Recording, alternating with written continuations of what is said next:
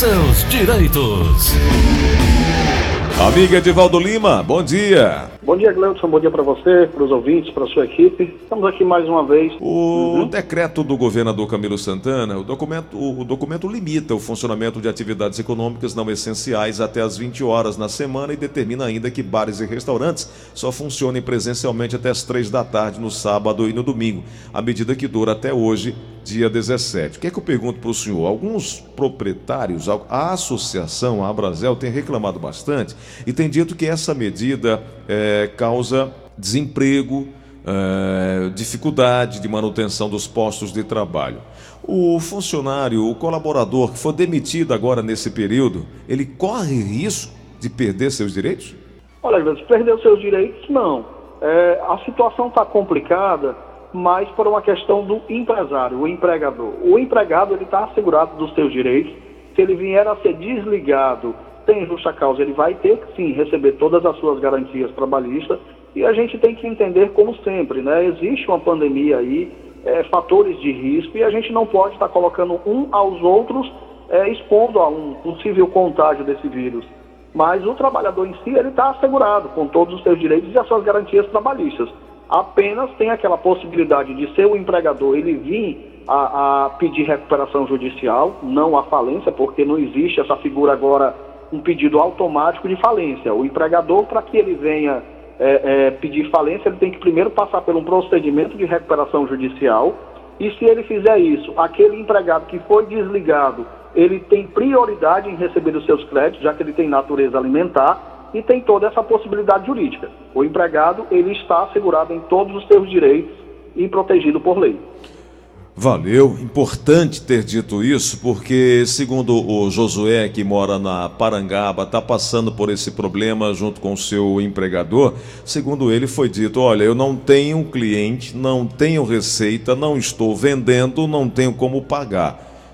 Isso justifica? Uhum não justifica. É uma situação que, que dentro do direito do trabalho, Gleison, a gente chama alterabilidade. Esse risco empresarial é da empresa e não do empregado.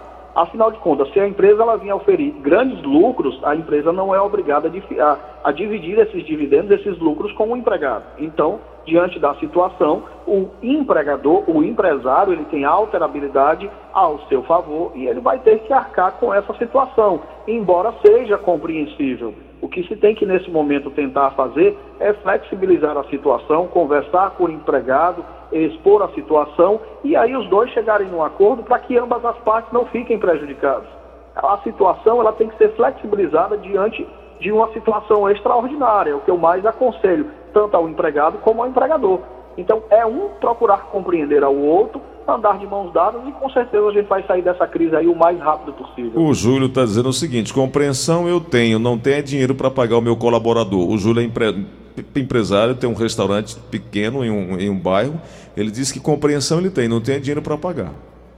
É, realmente essa dificuldade está batendo a porta, principalmente do microempresário, né? O pequeno empresário que está com essas dificuldades é, a gente vê também aí a parte do fisco não procurando entender essa situação nesse primeiro momento e tem toda uma cadeia, sim, concordo, prejudicado, mas ele não pode jogar é, é, esse desfavorecimento nas costas do seu empregado. Ele vai ter que arcar com essas consequências, ou se seu empregado vier ingressar com uma ação judicial, a empresa dele vai ficar negativada no Banco Nacional dos Devedores Trabalhistas e vai haver mais complicações para esse empregador.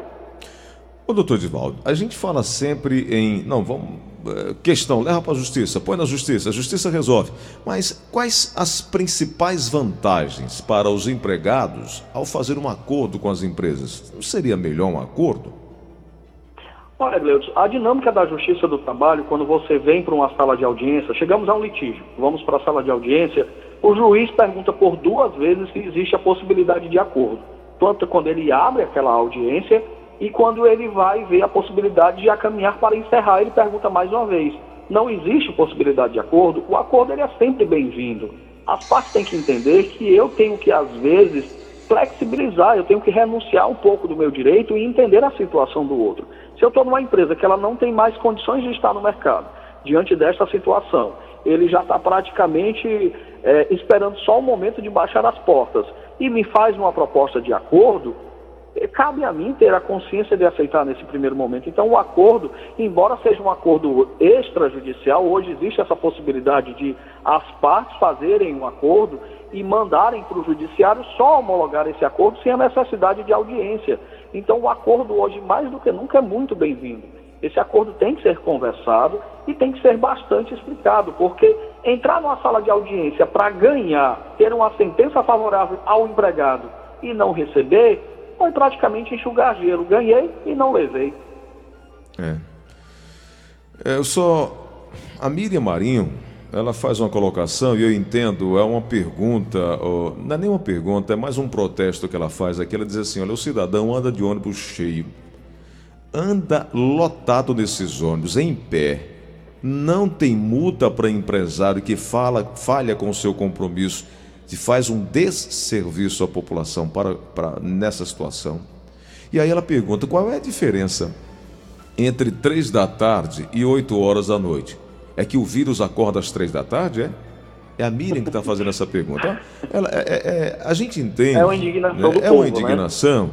Tem razão, tem muita coisa errada. Tem muita coisa errada. Mas o fato é que nós estamos no limite Aliás, estamos passando do limite. O Leonardo da Vinci está é, abrindo agora novas UTIs. Hospitais particulares abrindo novas UTIs. A pandemia de fato está voltando, ou melhor, voltou com força total. É um fato. Agora, como equilibrar receita e saúde, eu desconheço. Eu não sou autoridade no assunto, mas de fato a população está sofrendo e muito, viu, Divaldo?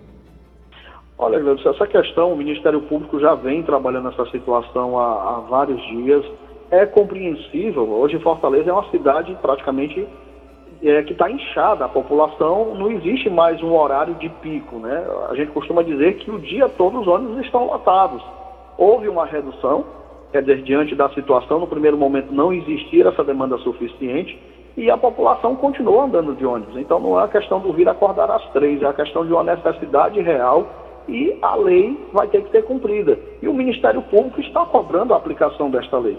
O problema é que dentro do meio dessa discussão, só quem acaba sofrendo é o empregado, que tem que acordar cedo, tem que ir para o seu trabalho, se não for por muitas das vezes a incompreensão do seu empregador acaba punindo um empregado injustamente. Então tem diversas situações que a gente tem que entender e com certeza as pessoas estão com a razão na sua militância do seu direito, é, é, para quem não pode utilizar um veículo automotor, seja uma moto ou um carro, ou até mesmo uma bicicleta para ir ao seu trabalho, tem que enfrentar essa realidade triste. Né? Os hospitais de Fortaleza, eu acabei de sair do HGF, está proibido visita a pacientes. Né? Eu estava lendo no jornal, no dia agora pela manhã, um hospital particular de Fortaleza está abrindo o hospital de campanha. Então, é uma realidade que a gente tem que se cuidar.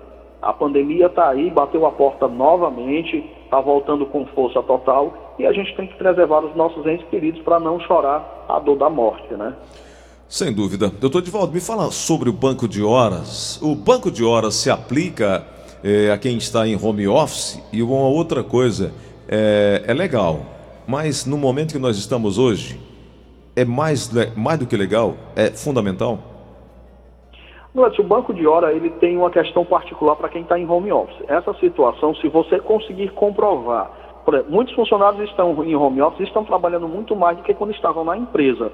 Mas se você conseguir comprovar, a, a empresa disponibiliza um sistema, você está em casa, faz o seu login com a sua senha e o seu nome, você tem como comprovar até a hora extra. A Justiça, o TST está entendendo que sim e o banco de horas também. Agora, se você não tem como comprovar o tempo que você fica à disposição da empresa, fica mais delicada a situação. O banco de horas ele é legal, foi instituído como forma de compensar às vezes aquelas horas trabalhadas e a empresa não queria fazer a remuneração de horas extras, ele é totalmente legal, ele está previsto na lei. A dificuldade é só essa, eu estou em casa, eu tenho como comprovar que eu estava trabalhando, eu estava a serviço do meu empregador, se eu tiver como comprovar, essa situação é pacífica. Vai ser feito o banco de horas e vai ser garantido ao empregado ou as horas extras, se ele conseguir diante da empresa, ou o dia de descanso, compensando essas horas que ele trabalhou a mais. Bom, aí a empresa não deu hora de descanso. Aquele, aquele colaborador tinha direito ao banco de horas, não recebeu o descanso, ela resolveu mudar ou está pensando em acabar. Então o colaborador vai receber em dinheiro Retroativo. e retroativo. Agora, esse dinheiro é uma hora extra, é uma hora trabalhada, valor normal, ou é uma hora acrescida, uma hora é, é, é, remunerada de uma forma diferente?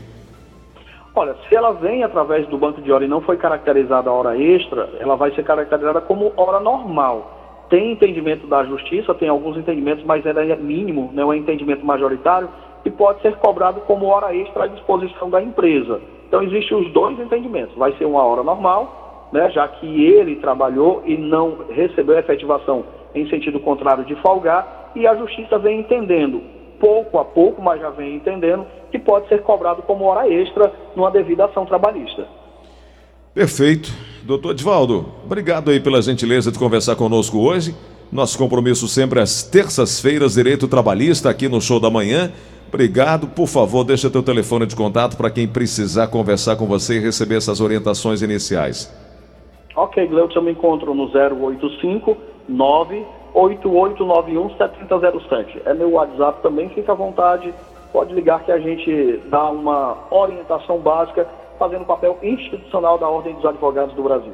Perfeito, obrigado. Até semana que vem. Grande abraço. Até semana que vem. Bom dia.